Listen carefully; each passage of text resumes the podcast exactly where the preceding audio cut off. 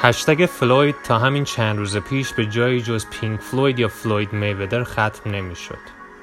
اما حالا جورج فلوید شاید روحش هم خبر نداشته باشد که یک روز بعد از عروج پرچمدار یک هشتگ که هیچ کل اینترنت و فضای مجازی از فیسبوک گرفته تا کف خیابان و کوچه پس کوچه های مینیاپولیس و لس آنجلس و همین مشهد خودمان را هم غرق کرده.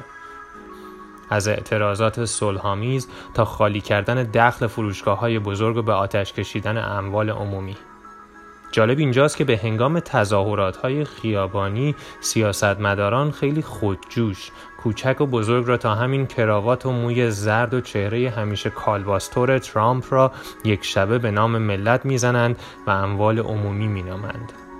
یک روز پس از سرکوبی همه چیز از عوام به خواص و جایش را به ارسیه پدری می دهد حتی کالباس.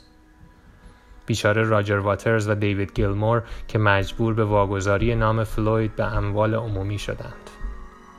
فاکس نیوز دم انتخاباتی بد جوری دارد fuck news می شود ترامپ آمد سیلیکان ولی و توییتر را بزند فهمید دست بالای دست بسیار است. بیست و سی هم کبکش خروس می‌خواند و کم مانده به چهل و پنجاه تغییر نام دهد. زانوی آقای پلیس در امریکا جانی یک انسان را گرفت. در ایران اما سرپوشی است بر گردن رومینا و نافچه و هواپیما و آبان و سانچی و کولبر و پلاسکو و غیره. آتش هم که فقط استرالیا و کالیفرنیا را میسوزاند تأثیر خاصی بر زاگرس ندارد و از شنبه خود به خود خاموش می شود. ما هم مثل همیشه میسوزیم و می‌سازیم. ببخشید میسوزانیم. شمها و عکس های مجازی هشتگی برای رومینا و غیره. شمها و عکس های حقیقی در خیابان های ایران برای شهید فلوید. سال هاست که زانو برگردنیم سال هاست که we can't breathe.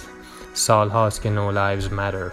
سال هاست که به انتظار شنبه ایم مجسمه آزادی و کتیبه کوروش نمادند. واقعیت داس و زانوست که هر دو بر گردن می نشینند